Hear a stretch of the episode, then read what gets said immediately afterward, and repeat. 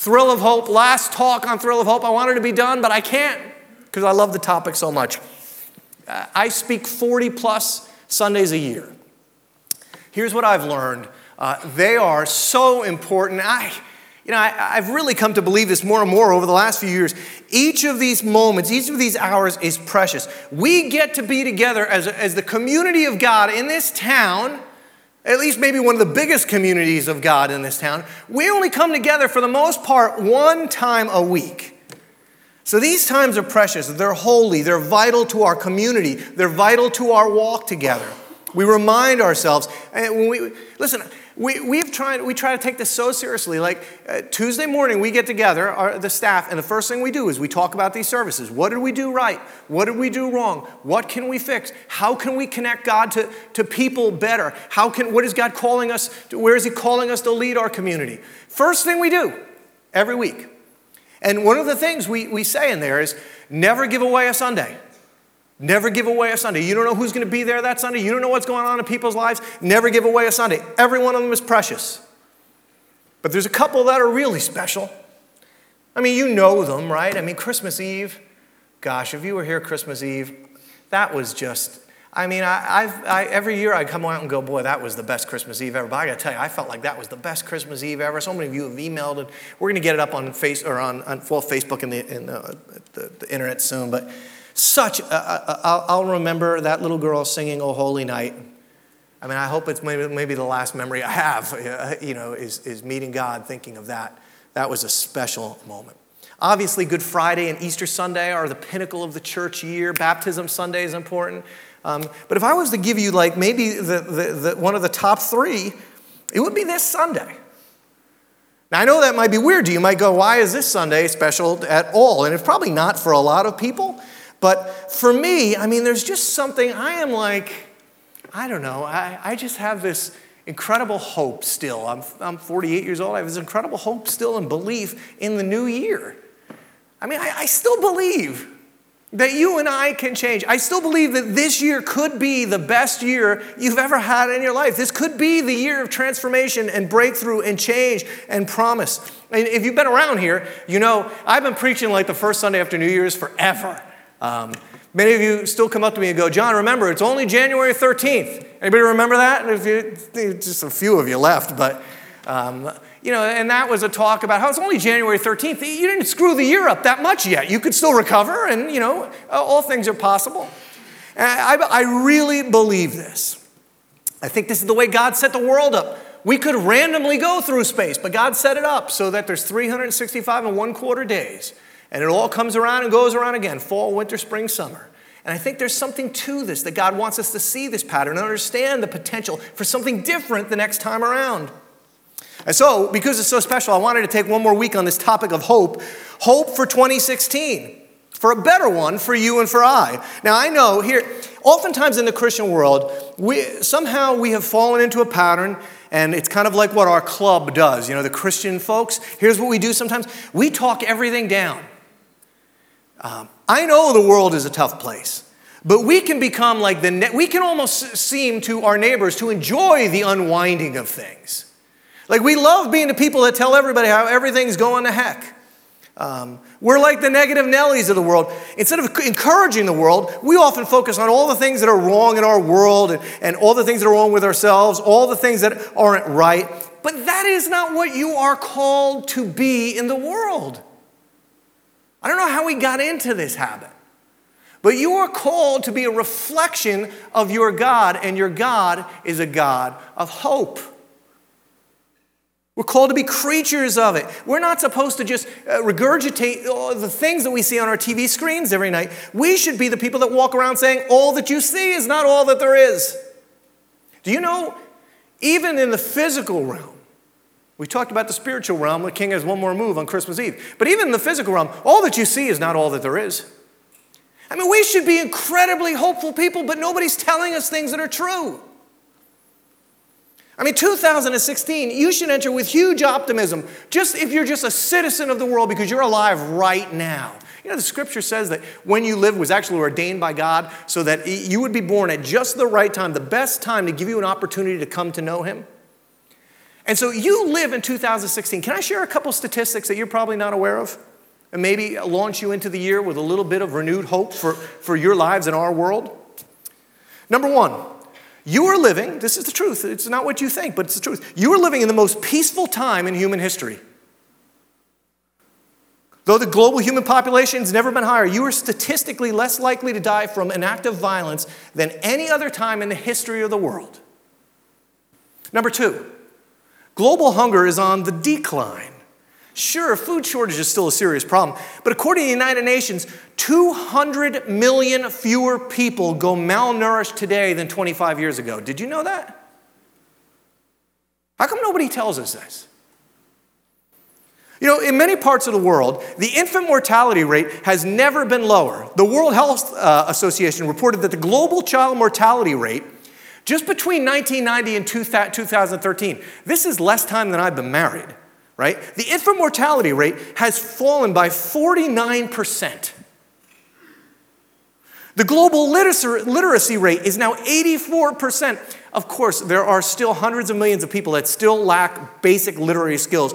We need to care about that, but there's been major improvements. The global literacy rate in 1957 was 66%, it's 84%. You see, God is on the move. There is good in the world. Things can and will and are getting better. How about this? Do you know the Bible is more accessible right now than it has ever been. It's been translated into 2,900 languages, and the free YouVersion Bible app, you all can pull this down on your phone after church, um, has been downloaded more than 136 million times. It's incredible stuff. Nobody tells me this. The abortion rate in America is at an all time low. So are teen pregnancies. People are living longer. In the last century and a half, the global life expectancy has doubled. 90% of the global population now has access to clean water. Just since 1990, 2.6 billion people have gained access to clean drinking water. And since 2000, the number of children who died because of waterborne illnesses, just since 2000, they've been cut in half.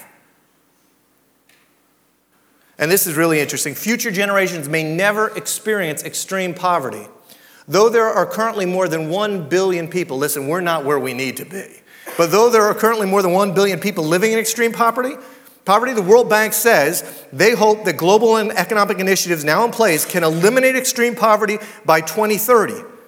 It might seem far fetched, but in the last 35 years, the number of people living on less than $1.25 a day, adjusted for inflation, just since in the last 35 years, has fallen from 42% of the world to 16%.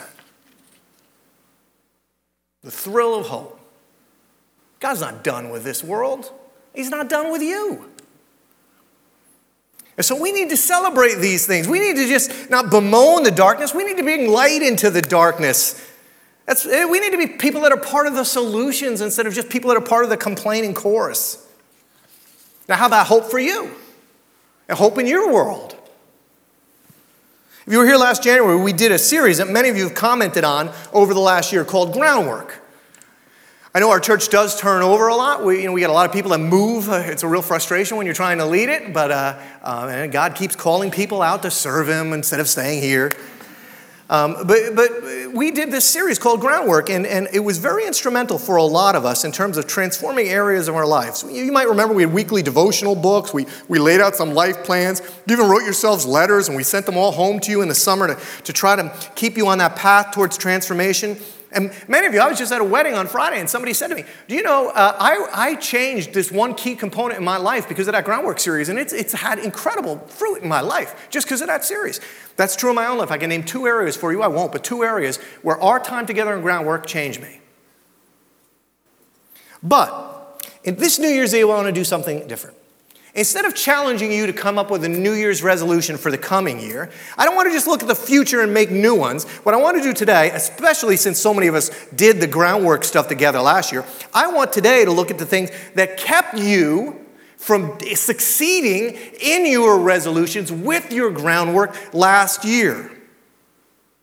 What I want you to identify today, maybe with my help, and I'm working on this this week, this is my weekly project this week, I encourage it to be yours.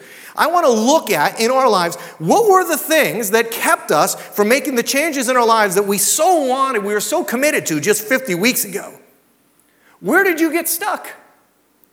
Where did you get held up? Where did you plateau? Where did God's work in your life, where did His hand in your life kind of pause? I want to look with you and, and, and, look at my own life, the places in 2015 where we got stuck. So in 2016, we don't. So that 2016 doesn't wind up like 2015 or 2014 or 2013. And what I want to do is I want to try to do it specifically, and I'd like you to come out of here this morning with at least a little bit of a plan forward. You'll see in a minute. But as I worked on this message this morning, I couldn't help but think of the entire Thrill of Hope series and some of the science of hope that I, have shared with you. Scientists are studying hope like never before. I, I go to an Asian, um, I don't know why I'm saying Asian only because of his background, but um, my, my, my skin doctor, my uh, skin cancer doctor, very brilliant man. And uh, I'm not sure what his religious background is, uh, other than I know he's not Christian. But every time when I go in, he starts asking me about God. It's the strangest thing. He just, he knows I'm a pastor of a church, and he keeps saying, You're interesting to me. And he, he's literally carving things out of me, talking to me about God, you know? It's like a good diversion from the pain. And uh, I went in there a week before Christmas, and he said, What are you talking to your congregation about? I said, Well, we're talking about hope. And his face lit up. He said, I have to tell you, there is nothing more powerful than hope. I see it all the time. People that have hope live, people that don't have hope often don't. We saw that. We saw the power of hope. We saw the science of hope, what scientists have studied. We saw it in the Christmas story. Here's a couple of things you, you learned, hopefully, is that the people of hope have a plan, a belief that God is calling them somewhere to something. They have some goal in mind. They also, they also have a plan of how they're going to achieve it, but they're people that also understand that obstacles will come in the way, that they're likely going to have to go in a different direction in order that the goal might be reached. Because if you don't, if you just think your path is clear to where God is calling you, you're likely to get stuck. Now, many of you know the story of Moses. This is such a, I'm telling you, I think you're going to remember this when you go out of here. Moses led the Israelites out of slavery in Egypt. Now, less of, less of you, though, know what happened once he got them out of Egypt once he crossed the Red Sea with them. If you know the story, this is the interesting part of the story. It's often not really focused on as much. God not only called Israel, the people of God, from something, from their slavery, he called them to something. It wasn't just come out, it was come out and go there. He called them out of slavery into freedom, into a new life. Church, listen, God was not calling, just calling his people away from slavery. He was calling them to a new life and a new land promised to their ancestors. But something happened on the journey. They got stuck. And there are huge parallels for you and I here. Paul says twice in 1 Corinthians and Hebrews, you can go home and look at this. He goes, This story of the Israelites and what happened to them, this is a warning for you guys, for us that live post Jesus, who have been freed from our slavery to sin and been set free to a new life. Paul says you got to be careful that you don't get stuck. The goal for the people of Israel was a promised land, a hope, a life that had been promised, but something caught them up. When I spoke to you a few weeks ago about the science of hope, I said that the idea of people having to have hope, they have to understand there's a path to the goal, but the path to the promised land, the path to where God is calling you to be and go and do in 2016 is not going to be without diversion or pain or disappointment. You know that, some of you. Now, uh, one of you afterwards sent me this great meme on Facebook. Uh, I like it when people send me nice things on Facebook. Um, and uh, they sent me this meme, which I thought was so, they said, man, I saw this, it reminded me of your talk on Sunday. Right? Like, we think that God has called us to something, and here's the way it's just gonna go. I'm just gonna, you know, it's gonna be a walk in the park. But the truth is, that is not usually where we arrive at what God is calling us to. We can see the promised land, but we run into things along the way. We get stuck. You know what's so incredible about that picture? It looks like some cartoon somebody just drew. That picture is almost completely biblically accurate. Let me show you why. Because this is why Paul said, you need to study what happened to the Israelites, because this could happen to you. This is the picture, the map of Israel's journey from Egypt to the promised land. Look familiar to anyone? This is the map of God's people often. It is not a linear call to the promised land. Now, let me show you something. It's uh, fascinating. I'll give you a little stuff here, okay? Up in the top or left, upper left here, we have, uh, we have the Israelites' path. They're coming out of Egypt, and you'll see they come down here. Oh, Darren, you fixed that. Good job. And uh, they cross the Red Sea. Now, give me, let me give you a little uh, of the timeline here. Um, the trip from Egypt to the Red Sea, give or take, would have taken the Israelites about 25 days. Then the trip from the Red Sea to Mount Horeb, or Mount Sinai, as it's sometimes known in Scripture. You see Mount Horeb down here on the bottom to the right? The trip to Mount Horeb would have taken another 20 days or so. So they're 45 days into a journey, and something happens at Mount Horeb that messes everything up. Church, listen to this. What happens on Mount Horeb winds up taking a journey that could have been only 11 days, 11 days from Mount Horeb to the promised land, and turns it into 40 years. You know what it is? They hit a mountain and they got stuck. See, they get to this mountain range, this Mount, uh, Mount Horeb, and they don't sit there for a day, a week, a month they sit there for a year because you know, things are kind of comfortable here at Mount Horeb. I mean, it's not what God promised us.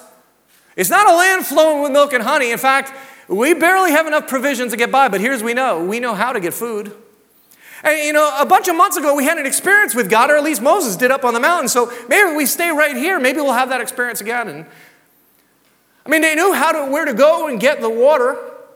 And so, so that made it a little more comfortable. It's not perfect, but it, it could be worse. And so, as they sat at Mount Horeb for a year, they said, well, we, maybe we should put some, some rules in place. And, and the scripture says they started appointing judges and, and people that would settle disputes there. And they just kind of settled into life there in the shadow of Mount Horeb. Instead of a land flowing with milk and honey, they settled for safety and comfort. But it wasn't what God had for him. Does this resonate with anyone? It wasn't what God had for him. It wasn't the promised land. It was just the path of least resistance. And so they got stuck. And they settled in at the mountain. But this is not what God has for you or his people. Our patterns are similar. Paul says, take a look at this in 1 Corinthians and Hebrews, because this is going to happen. Take a lesson. But here's what God does God comes along and he says to Moses, who's leading these people, in Deuteronomy chapter 1, he says this He goes, The Lord our God said to us at Horeb, You have stayed long enough at this mountain. You have stayed long enough at this mountain. For the Israelites, it was Mount Horeb. It was a place of comfort. It was a place of familiarity, but it wasn't where they were supposed to be, and it wasn't the promised land. Let me ask you, how about 2015, 2015 in your life? Can you name your mountain? Can you name the place where you got stuck, where you settled for second best, where you wanted change, you hoped for change? Last January, you had this groundwork vision for your life, things were going to be better. Maybe you, like the Israelites, got off to a flying start and you were making up ground like crazy, and then you hit a mountain and you just settled in right there and, and it became a place where you could exist where, where there was no confrontation, where, where, there was no challenging, but it was also a place of no growth. It felt familiar, it's comfortable. But if you're honest, if you're very honest, you know as you sit in that place, blocked by that mountain, there is nothing going on there that's good. It's just the absence of, of, of discomfort and bad. And if you're honest, you also know in your mind there are pa- patterns and ruts that are getting in, and, and perhaps addictions and other ways to cover things up. And Horeb just becomes this place of least resistance. For Israel, it was Horeb. It was supposed to be a stop on the way to a final destination. It was a place where they were going to be trained to meet God and then go out. It was not to become a city. How about you? What's your mount? Where'd you stop? What tripped you up? What got in the way? Where have you said, This isn't what God has for me, but I'm not sure I want to move from it? Listen, here's what I know about the promises that we made to each other or, or, or, made to ourselves, at least last year during groundwork, because I worked through the series with you. Those promises all involve maybe one of six things relational promises, uh, financial, familial, physical, professional, or spiritual. And I don't want, it's not going to be a day where we're going to go through all those, but I, you know, I know you know what your mountain is, at least most of you. I know what mine is. I mean, uh, let me ask you I mean, is it relational? Do you get stuck in relationships? Do the same old patterns in relationships come back and bite you? One of the things I've been made aware of so re- recently, so much in my own life, and as I watch it play out in the church and watch it play out in my home, um, uh, things like jealousy and gossip or anger. I mean, why do we love to talk behind each other's backs so much? I mean, we love it. There's something that feels good about it. I don't know why. But these become patterns and mindsets, and we know we shouldn't do it, but we can't help it. I mean, anger and bitterness. Guys, this is especially a guy problem. It's not exclusive to guys, I know that that's true, but man, there's a lot of angry men out there. Just, guys, you know, right? Just somebody just says the wrong thing. You know who you tiptoe around at the office or in your house. Be very careful. Don't upset dad. Be very careful. Be careful what you say to Jim. Oh, be very careful about her. Oh, if you say something to her, that's going to wind up all over the place. And so we get stuck in these mountains. And, and, and, and what, you know, like, do you always need to be right? Uh, do you always need to be respected? I mean, is, is this a mountain you're willing to die on? I mean, has it cost you anything? It's hard, man. It's hard. Can I share a story with you? I can show you, show you how hard this is. Because I get stuck at these mountains too. I have this mountain, like the staff knows it and my family knows a little bit, but like John's big thing is, I don't care if you pay me a lot of money or, or you buy me a lot of presents, but I really, there's this brokenness in me and I feel this, this insatiable need to be respected. I don't know why that is. Um, and I'm working on it. But I get caught at that mountain a lot. So disrespect is a big issue for me. So last week I came up with the ingenious idea. My mom is uh, in her 70s and she's got COPD, you know, so it's very hard for her to breathe. Um, but what do you buy a 70 year old woman who can't really go very far? So uh, I said, you know what I'm going to do? I'll take her to see uh, the Christmas show at Radio City. And uh, so we went in and we got backstage passes from the Quiners because little Rachel was, was starring in it. It was very cool. And I drove my poor old mom's butt into New York City at 2 o'clock last Sunday afternoon. I don't know what I was thinking, but I, I dropped her off right in front of Radio City as close as I could get. And uh, my kids were there and my wife, and I parked the car. And I get back, and it is just packed. And I mean, people are throwing elbows, you know, it's like it's not even general admission seating, right? And here's my mom, she can barely breathe, and people are banging into her and throwing elbows at her. And, you know, my mom's, you know, she's no shrinking violet herself, so she was getting a little upset. And she's going, you know, this is ridiculous, people, it's Christmas and all the rest. And I'm going, I'm going, Mom, you know, come on, it's Christmas, it's you know, a big deal, it'll be fine. Well, so we go in, we go to come out, and now we're walking back to the car, and I'm trying to walk by my mom, and um, you know she's, she's got to go a little slower. She can't walk that fast, and so my kids are walking behind me, and Courtney's there, and there's a woman behind Courtney, and she did not like. She's pushing a stroller with a little kid in it, and she did not like that it was taking us this long to walk my mother down the thing. So she just decided she would send Courtney the subtle message of violently driving her stroller into Courtney's leg. And Courtney sees it, and she turns around and she goes uh, she looks at her and she goes, Excuse me. And the woman goes, uh, You need to move the F along or something like that. Merry Christmas, everyone. right? And so Courtney and John got very upset, and I said to them, Children, tut tut. As the ambassadors of the king, this is not the way that we treat those that sin against us. We respond in love and kindness. And they rolled their eyes at me, and we, we got back to the car. And uh, so now, if there's anything worse than trying to maneuver the sidewalks at that time of year, what's the only thing worse than trying to maneuver the sidewalks? The, well, the parking garage too, but the streets, right? And so I get out in the street, and it's taking forever. And we get up to this one stoplight, and the light is turn, about to turn red.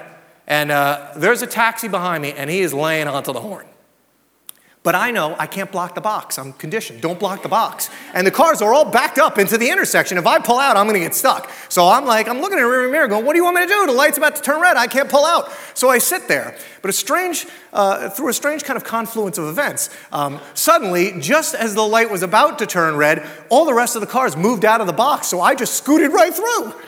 Got out to the other side and didn't think much of it. Till a ton of blocks later, what I perceived to be a different cab rolled up next to me and told me to roll down my window, which I humbly did, thinking he was looking for directions. I don't know why I would think the cab driver was looking for directions a, from a guy with jersey plates. And that cab driver proceeded to lay into me in front of my children and my mother like I was his seven year old child told me I should not come to a city. I don't know how to drive in his city, and you know, don't ever come back. And my sons are sitting right there, and I'm like, I, I've never been talked to like that in front of my kids, lectured like this guy was my father. And I'm telling you, I mean, I, I don't like disrespect. it's an issue for me. It's a mountain I get stuck on. It costs, it costs me relationships sometimes. And so I felt this thing rise up in front of me where I said, I'm going to get out of this car and I'm going in front of my two sons, show this boy, you know, that he doesn't talk to me this way. The people in the back seat are putting their heads down like this. And so, I, but I'm trying to control my flesh. And so I said something back to the guy that wasn't really that bad. Essentially, I said, dude, it was a red light. You know, get over yourself. Um, and I went in the restaurant and we're sitting there, and um, John looks at me and goes, What's the matter with you? Because I wasn't talking. I said, I am in a war for my soul right now with my flesh. Like, I, I feel like I can't tell you what is going on in my heart. See, I know it's hard. I mean, these mountains are real mountains. I'm not talking about stuff that's simple or fake or isn't deep or doesn't hurt. And we get caught in real mountains. For Israel, it was Horeb. I mean, what is it for you?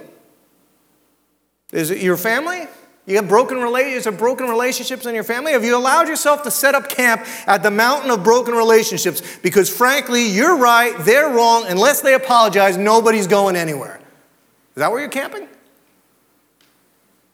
Have you respected your mother and father? Not, the kids are gone. So I'm asking you guys. Have you respected your mother and father? Not because they earned it, but because the scriptures say, because the Lord says, He commands you, respect your mother and father. Oh, you don't know what she said to me. You don't know what he did to me. I know. I, I'm in the process of messing up my kids right now. right? I'm not making light of, of stuff, okay? I want you to know that. But, but have you respected your mother and father? Is your marriage all that it could be, all that it, all that it should be? Or you have you settled? Can I be ask you? Be uh, I mean, just be honest. Have you just settled into? Look, it's not great, but we're not going to do anything about it because, frankly, we're paying the bills. We've become mortgage partners. We're raising the kids. It's comfortable. It's not what it should be. It's not where God wanted it to be. But I, it's too dangerous to move out of this spot. Parents, you need to pursue your kids again. I mean, fathers, do you need to, do you need to begin to date your daughters and, and convince your daughters of their beauty and of their worth and uh, of how much you love them before some guy with, with bad intentions comes along and does? Uh, fathers, let me ask you again are you making sure that your sons know that they are the man, that they have everything that it takes to be a man of God in this world so they don't have to gain their masculinity by doing something else, by womanizing or beating up cab drivers in New York City. See, we, we know our mountains, right? I mean, maybe you're overspending consistently. You're living outside of, of how much money you make. Your credit card debt this January is higher than it was last January. You, you're stressed and you're stuck in it and you promised it wouldn't happen, but there's this pattern there and you're just kind of stuck there. And, well, I mean, if I just keep making the minimum payment, I could do this for a while longer because it would be too hard to do something else. For some of you, I know the mountain is physical. You know you're not healthy. You know you're overweight. You know your diet's terrible, but you're just too tired to do anything about it. And you know why you're so, too, you know why you're so tired? because you don't do anything and your diet is terrible. But it's so hard. And so your mountain becomes not a mountain, but a couch. And life is just like hurtling by. And if you're honest, you're, you know, I've been here where I'm lying on a couch and I going, I think I'm dying here.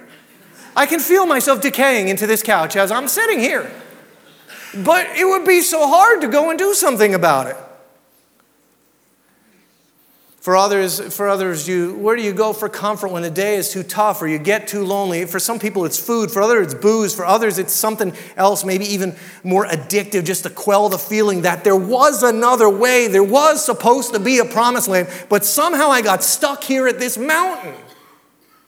Maybe in your own spiritual life. Church, let me ask you: Are you still living off of the stories mom and dad told you about God, and you have none of your own?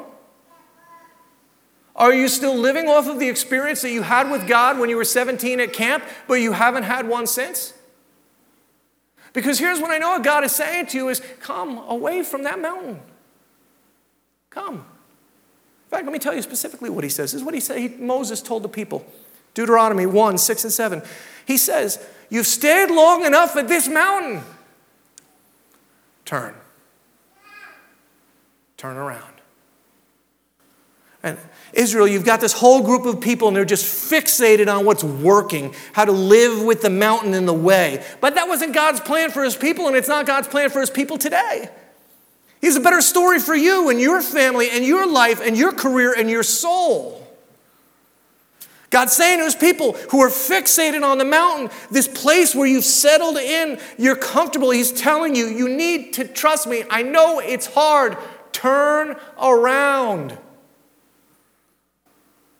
know what that word turn means? Many of you know if you hang around the church long enough, you'll know that that, that word turn is where we get our word repent from. We don't like that word because it's scary. It makes us think of hell and fire and brimstone. But God is saying to his people, repent, turn around. That's not what I have for you. Why would you settle for that? Stop thinking that same way. Stop doing the same things. Change your whole perspective, change your vision, change your goal. Get up and look the other way. There's the promised land.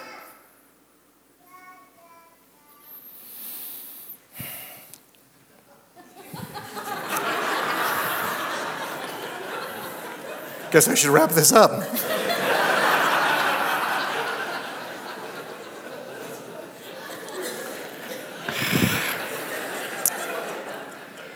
Never follow kids or dog acts. I keep saying it all the time. Listen, here's the last thing God says to his people, okay? The last thing he says to his people. This is what he says. He says, You've stayed long enough at this mountain, turn and set your journey. Don't just turn and be excited about the vision. Oh, look at the promised land over there. Oh, look at healthy eating over there. Oh, look at a good marriage over there. Oh, look at good relationships with my children. Oh, look at a job that actually means something. He says, don't, don't just look at the promised land, set a path to it. Everybody wants a good marriage, peace at home, financial margin, less stress, better health. Anybody can set a goal. Those are good, godly goals. I think you should set them. But God is calling you away from mountains, the places where you've settled for less than that. And He says, set your journey. How is it you're going to get there?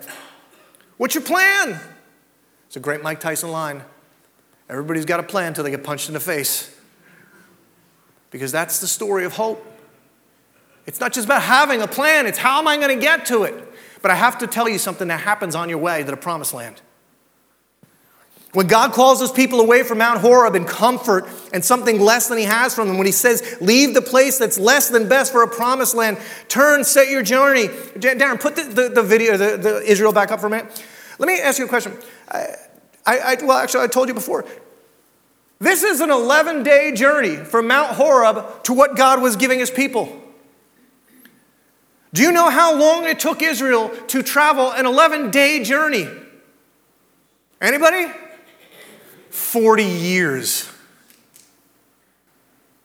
40 years. Because there were some obstacles that came up and they got scared and they didn't trust in the power of God to help them overcome them and they just quit. Some of you know the story. Instead of moving in to take possession of the land that God gave them, they sent, well, you know, I'm not so sure. Let me send some spies out. And they gathered 12 spies out and they sent spies into the land. And the spies came back with this report. It was a twofold report. The spy says, first to, to the community, we need to tell you the land that God has for you is just as He described. It is a land flowing with milk and honey. There are good familial relationships there. They eat well. Their finances are in good shape. Everything that you've been promised peace and comfort and hope and prosperity it's all there. But then they said something else. They said, We have to be fair, we have to tell you something else. There's giants over there. This isn't going to be easy. This is, what, this is what Moses said to the people. Moses recounting what, what, was going to happen. He said, You knew what was there. You brought back the fruit. We tasted. We knew it was good. But he says this You were unwilling to go. You rebelled against the command of the Lord. You grumbled in your tents. Isn't this what we do? You grumbled in your tents and you said, The Lord hates us. So he brought us out of Egypt to deliver us into the hands of the Amorites to destroy us. Where can we go? Then they blame the spies. Our brothers made us lose hope. They say the people are stronger and taller than we are. The cities are large. They have walls up to the sky. And Moses said to them, Church, Paul says, listen to this. this you're going to get stuck unless you learn your lesson. Paul says, Don't be terrified. Don't be afraid of them. The Lord your God is going before you. You know, he'll fight for you as he did for you in Egypt before your very eyes and in the desert. You saw how the Lord God carried you as a father carries his son all the way you went until you reached this place. But in spite of it, you didn't trust in God, who went ahead of you the whole time by, in fire by night and cloud by the day, just to search out places for you to camp, to show you the way to go. And the Israelites, they had a goal. And they had a plan. And they hit an obstacle and they let fear creep in. And they lost faith that God would come through for them. And listen, church, when you have a plan and you run into an obstacle, do not make the mistake of letting an 11 day journey turn into 40 years of wandering and wasting your life. Paul says, learn a lesson.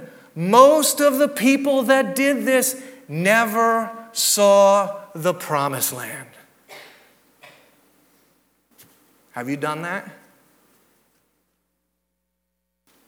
Somewhere in your life right now? Is there somewhere right now where I'm in the middle of turning an 11 day journey into a 40 year waste of my life? Are you in danger of missing out on what God promised you? I mean, of course, there's obstacles along the way. The thing is greatest greatest one is fear, especially fear of failure. But God is calling you to peace and reconciliation and self control and stewardship of your time and your money and your body. If He's calling you to it, if He said it before you, don't you believe that He has the power to take you there? The same thing that kept the Israelites wandering for 40 years is the same thing that keeps you and I from moving from this mountain, and it's because we're afraid to fail and trust in God. Why don't people exercise? Do you know what the number one people don't exercise reason is? Because they tried it before and they quit and they don't want to do it again. They fear failure. So here's what you need to do. Band, come on up. Here's what I want you to do. I want you to ask yourselves four questions this week. Whoever that baby is, I'm, I'm almost done. Number one, this is a hard one, okay? What is your mountain? Can you name the place where you get stuck or plateaued? Do you know the place you got tripped up year after year? Can I ask you to be vulnerable for a minute? If you know your, what your mountain is, would you be willing to raise your hand and say, I know where that place is? Raise it high, encourage one another in it. I know where it is. Where is the place you've settled, knowing it's not God's plan for your life or your home or your career, but you're just comfortable there? You don't want to move. Here's the second question you need to ask yourself Where is God calling you to? What is the promised land for you? I mean, is it financial freedom? Is it a better relationship with your kids or your spouse? Is it a job with some meaning? Where is it? And the third thing you need to do is you need to say, why, you need to set your plan. Anybody can say, That's where I want to go. You need to set a plan. And here's what I want you to do when you set that plan the power of a plan is to tell somebody your plan. A plan unshared is likely a plan that's not going to be kept. Whatever it is, go get into this is why I spend all this time on small groups. This is why I want guys in community with one another. This is why we have all these women's group on Thursday morning. Get in a community and share your mountain and share your plan and encourage one another.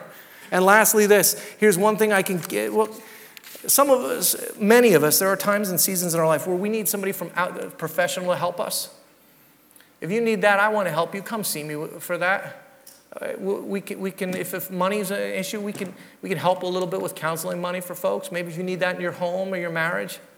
Um, I want 2016 to be different than 2015. I'm tired of trying to get people to move mountains. I want to get people to turn away from their mountains. And finally, this you are going to hit obstacles along the way. There are still giants in the land. There are still cities with walls, but that is where faith comes in. That's where you remember where God came through for you. That's where you remember why you're here on a Sunday morning listening to me yell at you. This is why you show up and you go, I remember what God did. I've seen his ways in the past, and I know the truth is he will come through for me. Stand up, would you? As we close in song, as we get ready for Nick's big drum, um, we haven't forgotten about this, right? What's your mountain? What's your promised land? What's your plan? And when you run into an obstacle, understand who's your God.